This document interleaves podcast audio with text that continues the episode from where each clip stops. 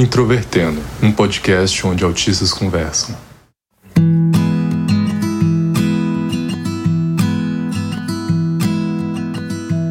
Um olá para você que ouve o podcast Introvertendo, que é o principal podcast sobre autismo do Brasil e que é formado por autistas diagnosticados na vida adulta.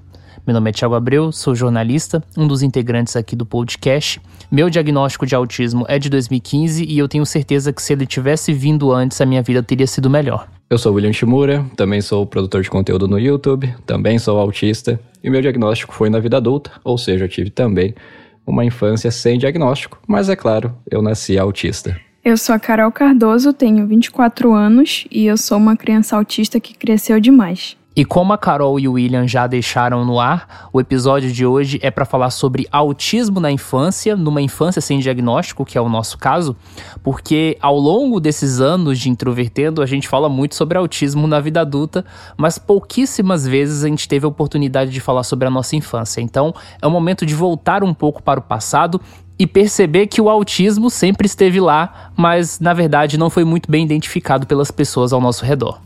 E se você está conhecendo o Introvertendo agora, seja bem-vindo, seja bem-vinda. Nós temos um site que é o introvertendo.com.br. Também temos as nossas redes sociais. Você pode encontrar a gente no Facebook, Twitter e Instagram por arroba introvertendo. Se você acompanha a gente só nas plataformas, ouvindo no Spotify, na Apple, etc., Segue a gente lá que você recebe notificações de todo episódio que sai. Inclusive no Spotify agora tem uma ferramenta de sininho em que você recebe push no celular quando o episódio novo sai. Então muitas vezes as pessoas perdem um pouco ali o acompanhamento, né, de um episódio novo que é lançado. Então aperta lá no sininho para acompanhar todos os episódios novos que saem aqui no Introvertendo. E se você quiser avaliar o nosso podcast, ouve a gente lá na Apple, dá umas 5 estrelas, faz o seu comentário, que isso ajuda que outras pessoas conheçam o Introvertendo. Vale lembrar que o Introvertendo é um podcast feito por autistas, cuja produção é da Superplayer and Company. Quem já ouviu o episódio 86, o que é autismo, aqui no Introvertendo, sabe que o autismo, de acordo com os critérios do DSM, é definido por dois grandes domínios, que envolve dificuldades na comunicação social, na interação, e um segundo domínio que envolve comportamentos repetitivos. São critérios bem claros, bem específicos, mas a gente sabe muito bem que quando a gente fala sobre autismo, Existe uma faixa do espectro do autismo que não envolve nenhum tipo de déficit na linguagem e nem deficiência intelectual. E essa faixa do espectro do autismo corresponde muito à experiência de nós três aqui, todos que vieram com diagnóstico tardio. Então, apesar de ser diagnóstico tardio, na verdade o autismo sempre esteve ali. Acho que um dos ambientes mais claros que indicam né, essas dificuldades do autismo, primeiro é o próprio circuito familiar, né? Porque muitas vezes as mães, os pais, eles conseguem perceber alguns aspectos muito significativos, acham que tem alguma coisa, às vezes levam para um consultório, mas o médico não indica nada. E dentro do ambiente escolar também, em que muitas vezes os professores, por lidarem com várias crianças, já meio que estão treinados ali a perceber, hum, essa criança tem alguma coisa ou outra. E eu imagino que, não só na vida de vocês, como na minha ocorreu, que as pessoas indicavam que tinha alguma coisa, mas não sabiam definir esse nome. E esse nome, claro, mais tarde veio se conhecer como autismo. Então existem várias questões, como desenvolvimento de linguagem, de comunicação, de habilidades motoras e até reatividade a estímulos do ambiente que são atípicos e que muitas vezes estiverem trincados desde a nossa infância. Então, eu acho que é muito importante a gente fazer um balanço geral de como era o início dessa infância, quais eram as características do autismo que eram mais evidentes nessa faixa na vivência de vocês. Apesar de estarmos falando aqui, né, do autismo conhecido como leve, é comum que os pais, os cuidadores, né, eles consigam notar alguma diferença e no meu caso, né, no meu diagnóstico, também para confirmar, né, minha hipótese de diagnóstico na época de todo o processo e tal, eu perguntei muito para o meu irmão, para minha mãe, para o meu pai é, sobre essas características da minha infância, mesmo porque não lembro de todas, né? Apesar de que eu, em específico, lembro sim de algumas coisas bem atípicas, na verdade. Uma impressão dos meus pais em relação ao meu irmão, né? Que eu tenho um irmão mais velho, e a impressão era sempre que eu era de algum jeito uma criança mais esperta, mais inteligente. E isso era geralmente interpretado como algo positivo, na verdade, né? pelos meus pais. Então, em alguns exemplos que foram marcantes, por exemplo, para o meu pai, ele se lembra que eu aprendi a usar o telefone sozinho, mesmo sem saber os números. Eu também tinha muitos maneirismos, né? No caso, que o meu pai se lembra que eu empilhava revistinhas em quadrinhos pela casa e que eu tinha uma ordem, um jeito específico de empilhar elas, né? E o meu pai sempre ficava se questionando qual que era a razão daquilo. É, sobre o meu processo de alfabetização, meu pai também me narra, né? Uma peculiaridade que eu tive ali em um certo dia que eu fiquei tentando tantas vezes, isso eu realmente me lembro, não lembro todo o processo, mas eu tenho essas memórias, de ficar apertando botões em determinadas sequências no, no controle de videogame, até tal ponto de conseguir decodificar ali quais eram os símbolos da revista, né? E quais eram os seus matches correspondentes ali aos botões do controle a serem apertados. Isso tudo falando aqui numa idade de quatro anos de idade, ou enfim, é uma idade que eu ainda estava na pré-escola ou até antes mesmo da pré-escola, na verdade, que todas essas questões assim aconteceram que dava essa impressão, né, para os meus pais de que eu era uma criança diferente nesse sentido, mas no aspecto positivo. E também tinha outras questões de rituais, né, de birras, vamos dizer assim, de explosões que preocupavam jamais, principalmente o meu irmão, né? Porque eu era muito insistente, muito repetitivo nas atividades que eu gostava de fazer. Então tinha um amigo do meu irmão específico que eu enchia muito o saco dele. Eu adorava ele, adorava fazer todas as atividades com ele, assim, era um hiperfoco mesmo. Em sempre estar ali compartilhando N atividades com ele e tal. E eu era muito insistente. E isso criava diversos conflitos, né? Conflitos a tal nível assim, que era de um apego, um nível de apego que era certamente atípico. Ao mesmo tempo que o meu apego com a minha mãe, o meu vínculo com a minha mãe também não era típico, né? Enquanto as outras crianças claramente recorriam mais à sua mãe, tinham aquela guarda ali, né, como um ponto de segurança, eu já era mais, parecia mais independente. Geralmente as pessoas falavam que eu parecia um pequeno adulto, né, vamos dizer assim, e eu sempre me dei melhor e socializei melhor com pessoas mais velhas, muito mais velhas, enquanto eu era criança, o que também chamava a atenção. Além disso, diversas outras questões sensoriais, de cheiros, texturas, roupas, né, calças jeans, por exemplo, calçados, amarrar cadarço. Já me coloquei em diversas situações perigosas, na verdade, por conta de padrões luminosos que eu ia atrás, ou de texturas ásperas, ásperas demais muitas vezes, que eu precisava sentir e acabava me machucando, ou se não, algum jeito específico de me jogar da cama no chão, ou descer as escadas, enfim, diversas questões, né, diversas brincadeiras, vamos dizer assim, né? Ou formas ritualizadas de se andar pela casa, de, de interagir com os objetos, ou enfim, que frequentemente os meus pais e as pessoas que estavam em volta pensavam assim: poxa, mas por que, que o William é desse jeito? Por que, que ele foi inventar de fazer isso? Por que, que ele tá fazendo desse jeito? Ah, é para chamar atenção, ah, é birra, ah, ele é assim mesmo, ah, ele faz umas coisas diferentes, né? E ao longo da vida sempre foi assim, né? Sempre fui essa criança. E é claro, sem contar com as outras questões, né, mais óbvias do autismo, que são as eco a ecolalia, né, as estereotipias que eram presentes, é, morder a gola da camiseta. Eu tinha uma estereotipia com a barra das minhas camisetas também. Eu adorava repetir frases de jogos, principalmente algumas de desenhos animados, às vezes em inglês também, né? Então, adorava isso, né? Bem, de uma forma bem estereotipada mesmo, tradicional, vamos dizer assim, do autismo. Nos primeiros anos da minha infância, eu tinha uma dificuldade muito grande sensorial, principalmente em relação a cheiros. Então, todos os dias, quase na hora exata em que passava o caminhão do lixo na frente da minha casa, eu vomitava. Só que os médicos nunca iam entender, nunca iam entrar na minha cabeça e, e, ver que aquilo acontecia por causa do caminhão do lixo. Eles sempre viam o efeito, que era o vômito. Então, eles começaram a tratar para questões de refluxo ou vômito direcionados e por muitos anos eu tomei medicação para isso, mas que nunca foi pensado como um aspecto relacionado também à minha dificuldade com abraço, dificuldade de abraçar as pessoas da minha família o fato de que sempre que alguém me tocava eu tinha um instinto de me esquivar. Então isso também era muito presente, a dificuldade que eu tinha, a expressão das emoções. Então, quando todo mundo estava feliz, todo mundo estava pulando, gritando, eu sempre olhava desconfiada para tudo aquilo, porque acontecia uma coisa que eu não entendia por que as pessoas estavam agindo assim, e eu também não conseguia agir da mesma forma. E isso é presente na minha vida até hoje.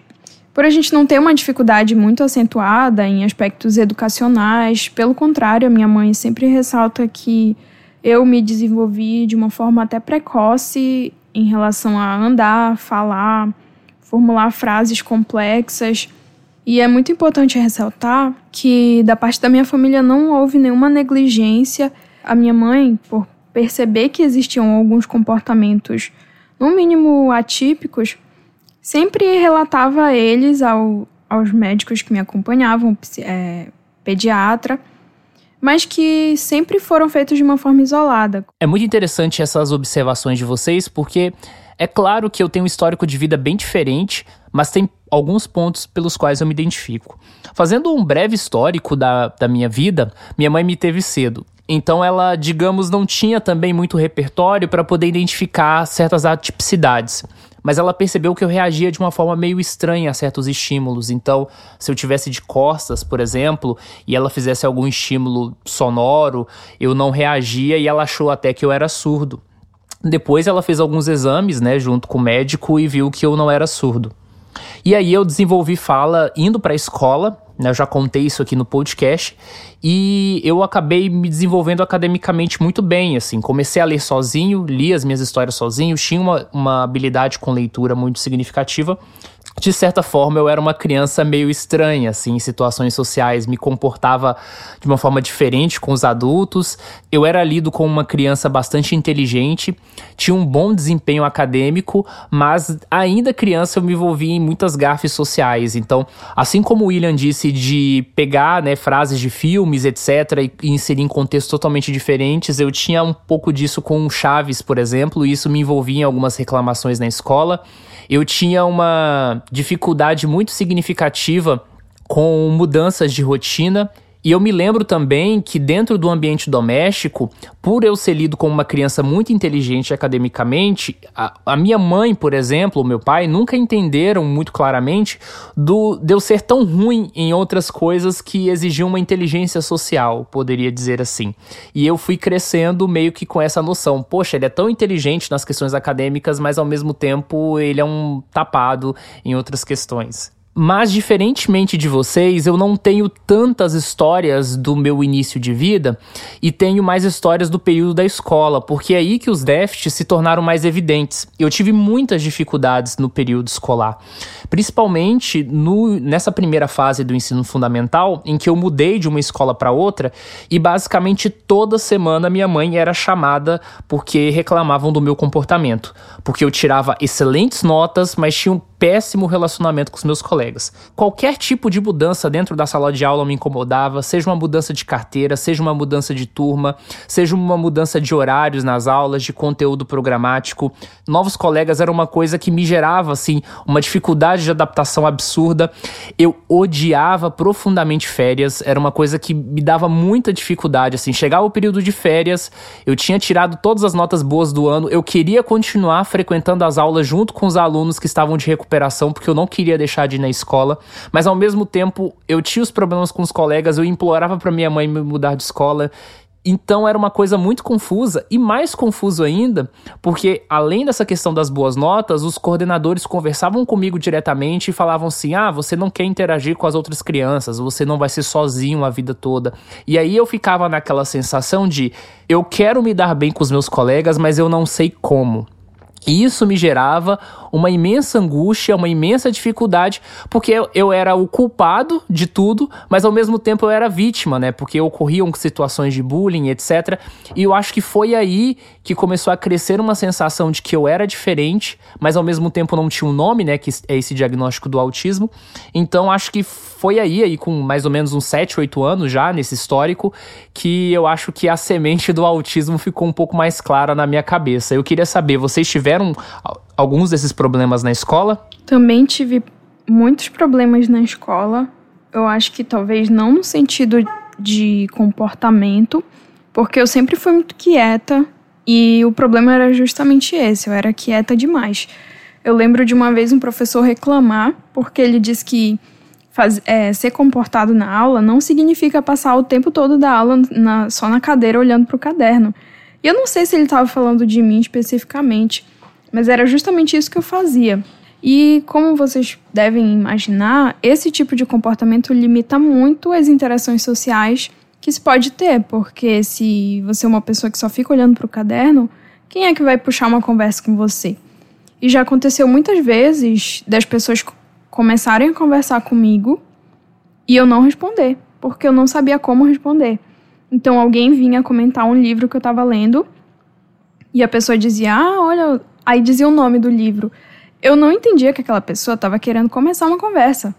Para mim, ela estava só lendo o nome do livro e ela ficava lá parada e eu ficava. Você já... Na minha cabeça, né? Eu não falava nada, mas na minha cabeça eu ficava. Você já leu o nome do livro? Por que, que tu ainda tá parado aqui na minha frente, sabe? e geralmente na infância existe uma coisa que se a gente tá indo bem na escola, tá tudo bem. Então não tem um problema muito sério em relação a isso. Só que a gente tem que pensar que a escola não é só para a gente desenvolver a nossa parte acadêmica. Então, principalmente quando a gente é autista não diagnosticado, isso implica que nós não temos acompanhamentos paralelos à vida escolar. O que o Tiago falou sobre os primeiros anos da escola, eu lembro de um, uma situação muito específica, mas que ilustra muito a minha dificuldade de comunicação, de transmitir informações importantes simplesmente por me faltar a habilidade de falar aquilo. Que uma vez uma professora passou uma atividade continuada durante o, o semestre inteiro e que a gente precisava escrever palavras com as letras do alfabeto cada dia. Então, todo dia era uma letra do alfabeto. A gente tinha que treinar a escrita, então a gente tinha que colocar os bilhetinhos com as palavras escritas dentro de um papel. E ela deu a instrução de que a gente devia fazer escrito. Então, quando eu chegava na minha casa e eu ia fazer escrito, a minha mãe dizia: não, você tem que recortar a palavra e colocar de uma revista, de um livro e colocar dentro da bolsinha.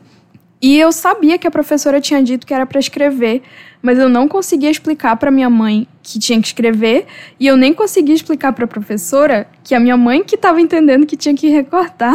Então, eu lembro que de todas as letras do alfabeto, eu só consegui escrever três palavras, porque com três letras, porque eu rapidinho na aula escrevi, coloquei escondido na bolsinha. E eu fiquei me sentindo tão mal, porque acontecia muito de eu ter as respostas na minha cabeça, ou de eu querer interagir, tudo na minha cabeça e simplesmente não conseguir falar isso. E assim como o Thiago, também confundiram o meu a minha falta de responsividade com surdez. Eu até fiz é, alguns testes para saber e, e não deu nada, e que isso foi muito estranho, porque eu também, além de eu parecer que não estou escutando o que as pessoas estão falando, que ao contrário, eu escuto demais, eu também falo muito baixo. As pessoas sempre reclamam que eu falo muito baixo. Então parece que eu falo baixo porque eu não, não escuto bem, mas é o contrário, eu escuto bem demais e as pessoas não entendem o que eu falo. Então, unindo todo, todas essas características que me acompanham desde a infância, fica muito claro porque que na adolescência eu tinha tanta dificuldade para me ajustar, tanta dificuldade para fazer amigos e tendia ao isolamento nos primeiros anos da adolescência que perduraram até quase a metade do ensino médio. No meu caso, a minha mãe relata que quando eu atingi né, a idade para entrar na pré-escola, eu tive muitas dificuldades de adaptação, né? Aquele período ali de mais ou menos até duas semanas, né? Que os pais continuam acompanhando os seus filhos ali, né? Uh, em aula, para justamente fazer esse, essa desvinculação, né? De uma forma mais suave. Então ela notou que eu certamente tinha uma dificuldade maior do que as outras crianças e ela chegou a desistir algumas vezes. Ela pensou assim: não, o William ele precisa de um tempo a mais, não está pronto ainda e tal. Mas na época ela foi convencida pela diretora ali da escola que ela precisava tentar, que ela precisava me deixar ali mesmo, por mais que eu sofresse, que eventualmente eu me acostumaria. E sim, de fato eu me acostumei. Claro, questões éticas sobre isso a serem revisadas, né? Mas, de fato, sim, eu consegui minimamente me adaptar ali, apesar de ter esse claramente essa dificuldade maior do que as outras crianças. Tive dificuldades atípicas, uma das minhas lembranças é justamente quando um dos meus colegas dizem que ele é um, o meu melhor amigo, né? E isso me apavorava, porque pedi a definição né, do que era o melhor amigo, e ele me disse: Ah, o melhor amigo é um amigo que vai brincar para sempre, que vai ser para sempre amigos e a gente vai brincar junto para sempre. Essa ideia me apavorava porque eu não queria fazer essa decisão de brincar para sempre com ele. E isso me fazia ter pavor de voltar para a escola. Então, tive diversas situações assim atípicas, né? Uh, em questões de relacionamentos. Diversas situações também na escola que eu me, me coloquei em situações que Algumas delas eu levei bronca e fiquei de castigo, levei de advertência, enfim, por coisas que até hoje, na verdade, eu não sei exatamente o que aconteceu. E outras situações, por exemplo, né, de usar objetos, uh, lápis, por exemplo, brinquedos de outros colegas ali, sem saber que eu não poderia fazer isso. Então eu tinha essa prática de simplesmente ir lá, chegava na, na mesa na carteira do outro colega, pegava um objeto e simplesmente usava ele, deixava ele lá pela minha carteira mesmo, pela minha mesa de trabalho próximo de mim, porque eu não entendia ainda muito bem esses conceitos de posse, principalmente quando eu estava focado em alguma coisa, terminar algum projeto, algum desenho, enfim. E as outras crianças começaram a ter essa noção de posse uh, bem mais cedo do que eu, e eu tive diversas situações né, de advertência, de conflitos aí por parte dos adultos por conta desse meu hábito, dessas minhas atitudes que envolve to totalmente tomada de perspectiva, entender regras sociais, né, e enfim. Mais à frente no ensino fundamental e no ensino médio tive diversas dificuldades, principalmente em me enquadrar mesmo né, em grupos sociais. Então, por exemplo, desde as questões sensoriais, da questão da calça jeans, por exemplo, né? Então eu sempre estava usando roupas que não estavam em conformidade. É, a questão de cortar o cabelo. Não via nenhuma utilidade em cortar o cabelo, demorei para entender isso. Isso foi motivo de bullying, por exemplo, né? Mas ao mesmo tempo fui muito punido por professores do ensino infantil, principalmente por conta das estereotipias. Fui punido diversas vezes por simplesmente não conseguir me interessar, engajar nas atividades propostas né, em sala de aula. Eu tive uma época de hiperfoco em, em RPG e para mim era super interessante, era muito legal falar sobre RPG, falar sobre jogos, fazer desenhos, designs de jogos na, nas salas de aula, compartilhar com os amigos. Então, para mim, isso sempre foi muito mais interessante do que engajar nas atividades propostas. Então, frequentemente eu não engajava nas atividades propostas em sala de aula.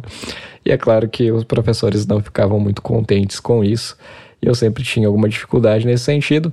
Mas, por outro lado, posso dizer que é, conseguir encontrar formas bem sofisticadas até de sempre matar a aula quando possível, de sempre conseguir o um mínimo de nota com o um mínimo de esforço e coisas do tipo. Porque eu sempre estava pensando nisso, né? No, no quanto posso me esforçar do mínimo para conseguir atingir o mínimo de critério e me livrar, né? Era tudo nessa função, né? Era tudo com esse objetivo de me livrar de bronca, de, me de cumprir o mínimo dos requisitos ficar em paz e evitar ao máximo os conflitos sociais complicados para ter a certeza de que não me envolveria em nenhuma situação complicada. Então, eu tenho várias histórias sobre o ambiente da escola também, principalmente relacionadas à hora do recreio. Eu acho que vale a pena um episódio futuro do Introvertendo só para poder falar sobre a hora do recreio, mas a minha forma de brincar era muito diferente das outras crianças. Então, às vezes um dos meus maiores lazeres, na verdade, na escola era porque eu era colecionador de cartões telefônicos e aí eu passava, por exemplo, às vezes a hora do recreio inteira na frente de um orelhão fazendo testes bem organizados de cartões telefônicos para ver quais tinham unidades ainda sobrando, quais que eu poderia passar para minha mãe fazer ligações em orelhões em outros momentos.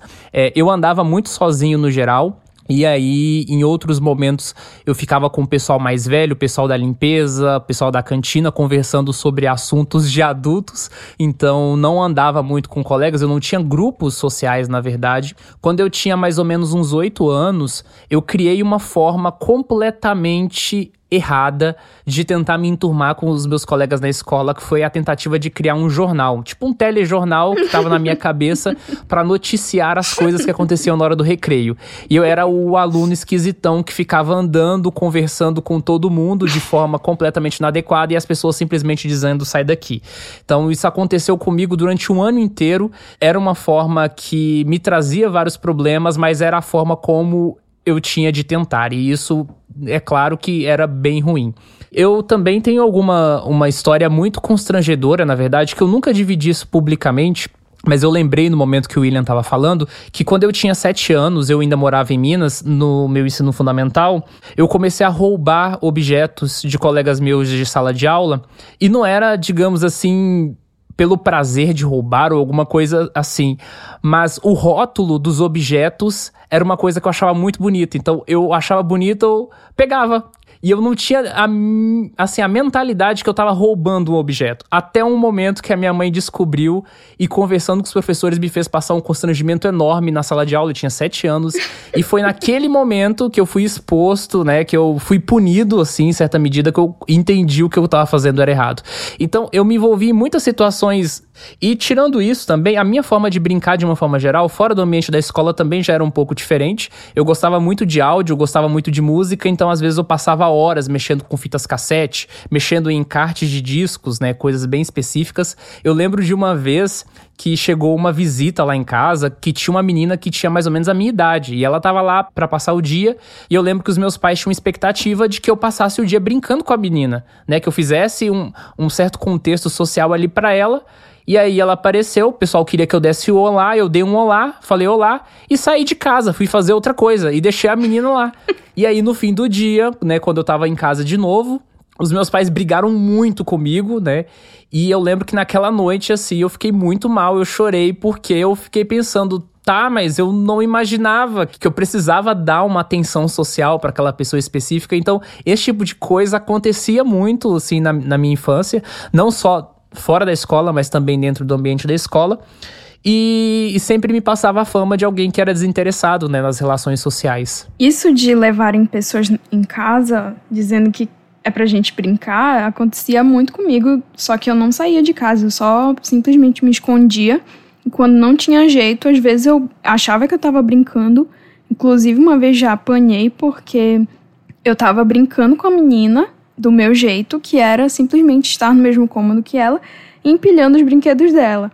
E ela queria que eu brincasse com ela, e ela chegou e bateu um carrinho na minha cabeça. E eu não fiz nada, eu simplesmente me levantei, saí fui para perto da minha mãe. Nem, nem chorei, nem fiz nada. Então, eu super entendo esse jeito de brincar nosso, que é um pouco diferente.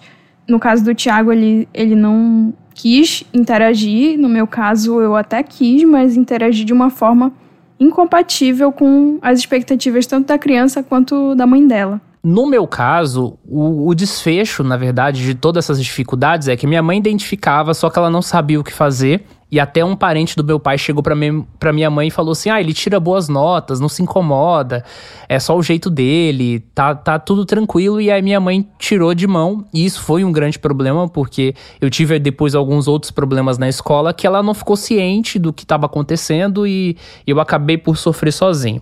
Mas tinha um outro aspecto que ficava muito evidente na minha infância, que era ansiedade, né? Eu tinha alguns problemas com, com ansiedade, roía muito as unhas, e aí minha mãe decidiu procurar uma psicóloga para resolver esses problemas de eu roer as unhas. E aí foi o único momento que eu tive um atendimento, né, nessa infância de profissional, que era uma psicóloga que fazia terapia em grupo e era uma experiência horrível, extremamente aversiva para mim, até o momento que eu falei para minha mãe que era um saco e aí ela me tirou. E esse foi o único tipo de atendimento que eu tive durante a infância. Vocês tiveram algum acompanhamento de psicólogo, fono ou qualquer outro tipo de profissional assim, pediatra? Bom, as primeiras suspeitas, assim como no caso de vocês, também foi a questão da audição, na verdade, né? Principalmente porque a minha mãe notava a reciprocidade, né? A típica baixa, né? Em comparação ao que ela esperava. Ela pensou que possivelmente tinha alguma questão de audição ali afetada. E aí eu fui fazer exames, né? Consultas nesse sentido mais de fono, a primeiro momento. Conforme eu fui indo para a escola, eu fui tendo diversas crises mesmo, assim, de abaixar pressão, de quase desmaio, de passar mal, né? Um dos meus sintomas era as dores abdominais nesses contextos, né? E aí, então, fui para um gastro e foi diagnosticado é, gastrite nervosa. E aí, né, tinha essa, toda essa questão assim, ah, porque ele tem problema no estômago, e aí às vezes ataca, e aí por isso que ele precisa ir embora né, da escola e tal, e etc.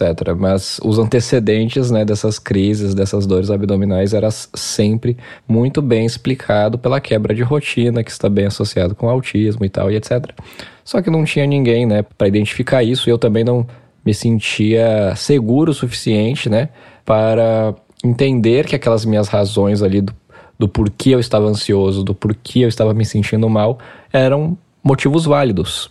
Então eu guardava só para mim, tentava segurar ao máximo até o ponto, né, que a dor ficava insuportável ou que até a minha pressão caía e eu realmente precisava voltar para para casa, né, de um estado um pouco mais debilitado, então tive acompanhamento nesse sentido assim mais gastro mesmo, né?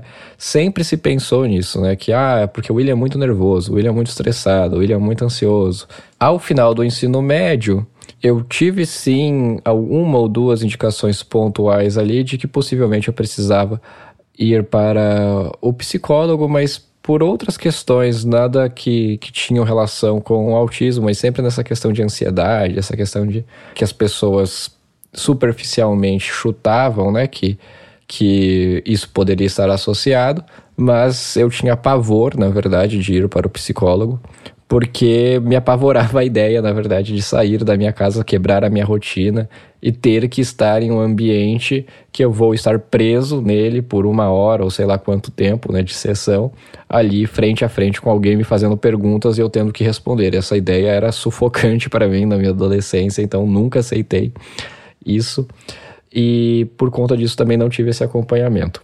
Infelizmente não tive nenhuma consulta nesse viés assim de psicoavaliação, né, ou neuro, realmente não tive, né? Sempre foi mais nesse lado gastro mesmo e só fui realmente, né, entender todo esse lado psico, vamos dizer assim, depois de adulto, quando eu mesmo fui atrás, né, de ajuda. Assim como no caso do William, eu também cheguei aí na fonoaudióloga para verificar essa questão da minha audição só que foram feitos aqueles testes para ver se eu tinha uma capacidade auditiva ok, no, dentro do esperado.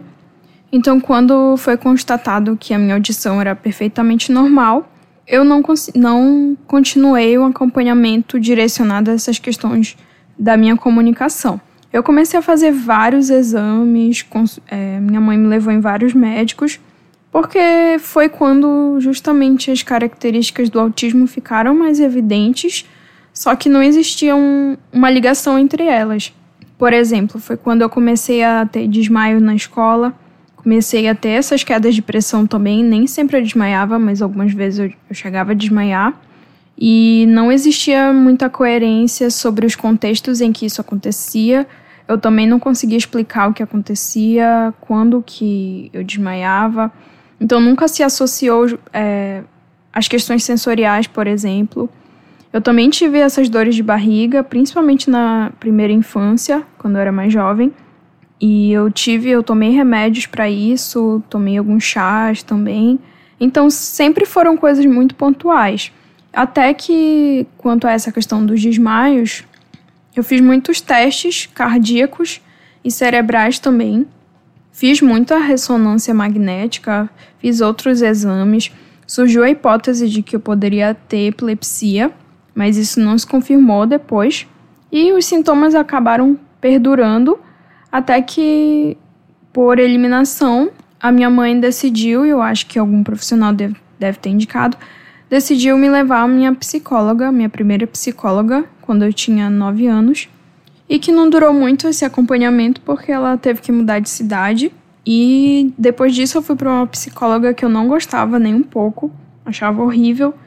Era uma tortura ter que ir para lá. E também eu não consegui ter um avanço significativo com essa psicóloga praticamente não fez diferença nenhuma na minha vida, até porque era uma coisa que eu não gostava. Foi sugerido alguma hipótese de autismo, acho que isso estava muito além da percepção dos profissionais que tiveram contato comigo nesse, nesse tempo, até porque as coisas sempre eram relatadas de uma forma muito descontextualizada, até pelo fato de percepção do que significa o autismo. Então, como que a minha família, as pessoas que me conheciam, podiam relacionar, por exemplo, o fato de a primeira vez que eu fui na praia, eu me esfreguei na areia, com o fato de que eu desmaiava na escola, sabe? Essas coisas pareciam totalmente desconectadas, mas hoje, em retrospecto, faz sentido do comprometimento sensorial que eu tenho. E eu só fui ter um acompanhamento que realmente me ajudou depois dos meus 14 anos e com 21 anos foi que teve o meu diagnóstico. Então foi um longo percurso sem um acompanhamento direcionado a isso. Depois de discorrermos aqui um pouquinho sobre a nossa infância, e eu digo um pouquinho porque é praticamente impossível resumir anos e anos de vida, né, de, ainda mais tão atípicos com o autismo no episódio de 30 minutos, eu penso que uma coisa importante das pessoas entenderem o impacto que a ausência de um diagnóstico precoce tem na vida de alguém, né? Após o meu diagnóstico, eu considero que eu consegui me desenvolver muito bem em algumas questões, né? Eu vivi os melhores anos da minha vida desde o diagnóstico. Mas eu ainda percebo que tenho muitas dificuldades ainda de interação social perto do que eu poderia ter a menos com o diagnóstico mais cedo. Eu sou uma pessoa que tem uma autocrítica extremamente exacerbada até quase doentia. Eu sou uma pessoa que, pelas experiências aversivas que eu tive no ambiente da escola com os professores, eu tenho muito receio de me arriscar em algumas questões, que ainda preciso ainda desenvolver maior flexibilidade na, na alteração de rotina, nessas coisas. E como eu disse na introdução, eu tenho certeza que se eu tivesse tido o diagnóstico de autismo mais cedo, eu teria sofrido menos na vida. Tem muitas situações, né, principalmente na infância, que não convém comentar aqui no episódio, mas são situações situações que ainda me fazem lembrar, quando eu lembro eu me sinto mal, então são coisas que ainda não estão muito bem resolvidas. E eu acho que o diagnóstico tardio, ele é uma consequência, né, de certa forma. Ele é um alívio quando a gente recebe o diagnóstico, mas ao mesmo tempo ele faz a gente pensar nessas questões.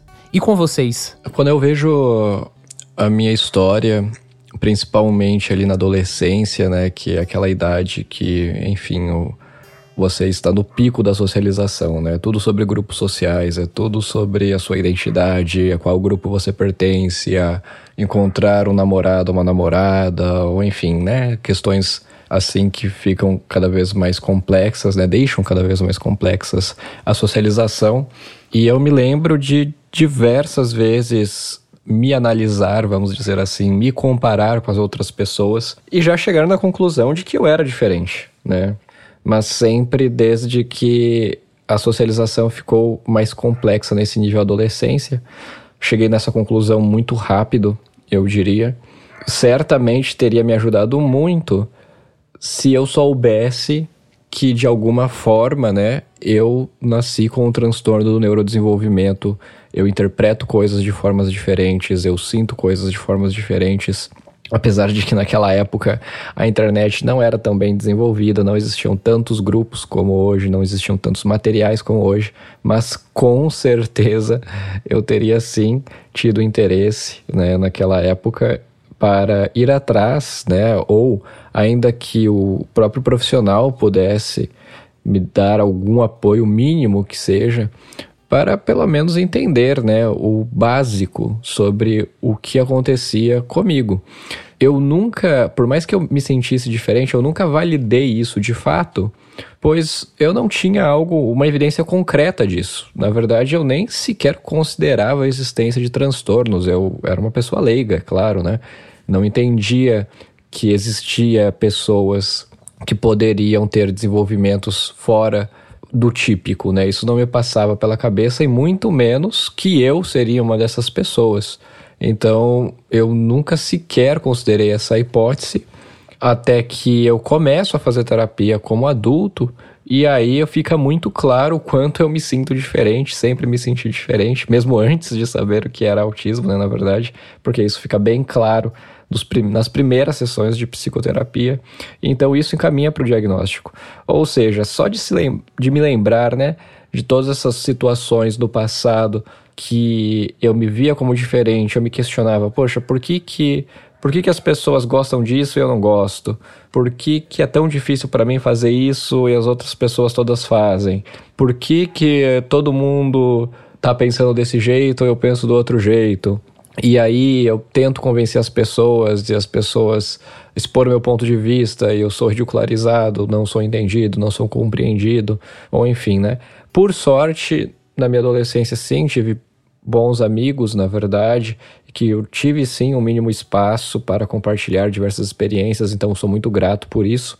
Mas uh, certamente a minha angústia, vamos dizer assim, teria sido com certeza amenizada e muito se eu tivesse tido essa informação antes, né? Isso é claro, sem falar num possível trato diferenciado dos profissionais, dos professores, dos meus pais, dos outros adultos, dos cuidadores, enfim, né? Uma compreensão diferente como um todo, né? De como eu me comportava e do porquê que eu fazia as coisas que eu fazia, do porquê eu sentia do, da forma que eu sentia. Eu acho que tem uma palavra que resume muito bem o que significa não ter um diagnóstico precoce de autismo. Para mim, essa palavra é repertório. Porque quando a gente não tem a possibilidade de criar um repertório que nos permita se inserir na sociedade de uma forma não prejudicial, ou que crie um repertório para que a gente consiga se relacionar melhor com as pessoas, conseguir lidar com as nossas dificuldades, no lugar disso, a gente cria um repertório totalmente negativo, como o Thiago falou, e que vai acompanhar a gente na nossa vida inteira. Então, quando a gente chega na fase adulta, o nosso repertório de interação social é totalmente prejudicado pelas experiências fracassadas que a gente teve no passado. Isso por si só já é uma coisa muito relevante de se falar, porque quando a gente vê autistas que foram diagnosticados só na fase adulta e que conseguiram se desenvolver relativamente bem, como é o nosso caso, por exemplo, é, a gente até existem pessoas que até questionam, ah, mas é, se tu conseguiu tudo isso mesmo sem diagnóstico, então talvez não fosse tão importante assim, ou que, ah, então talvez as tuas dificuldades não fossem tão expressivas assim. Mas com esse episódio a gente tentou mostrar que a gente sempre foi autista, a gente sempre teve essas dificuldades e que elas não apareceram só porque a gente foi diagnosticado com autismo, então a gente começa a achar pelo em ovo, usando uma expressão muito esquisita.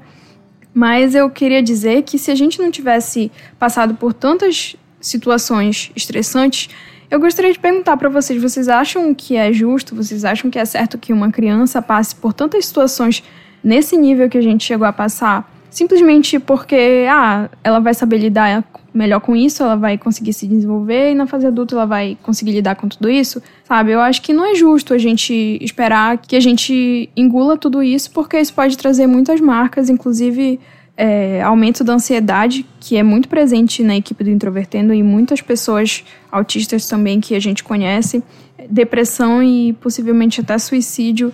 Então eu, eu acho que é muito importante a gente lembrar que mesmo a gente tendo se desenvolvido relativamente bem.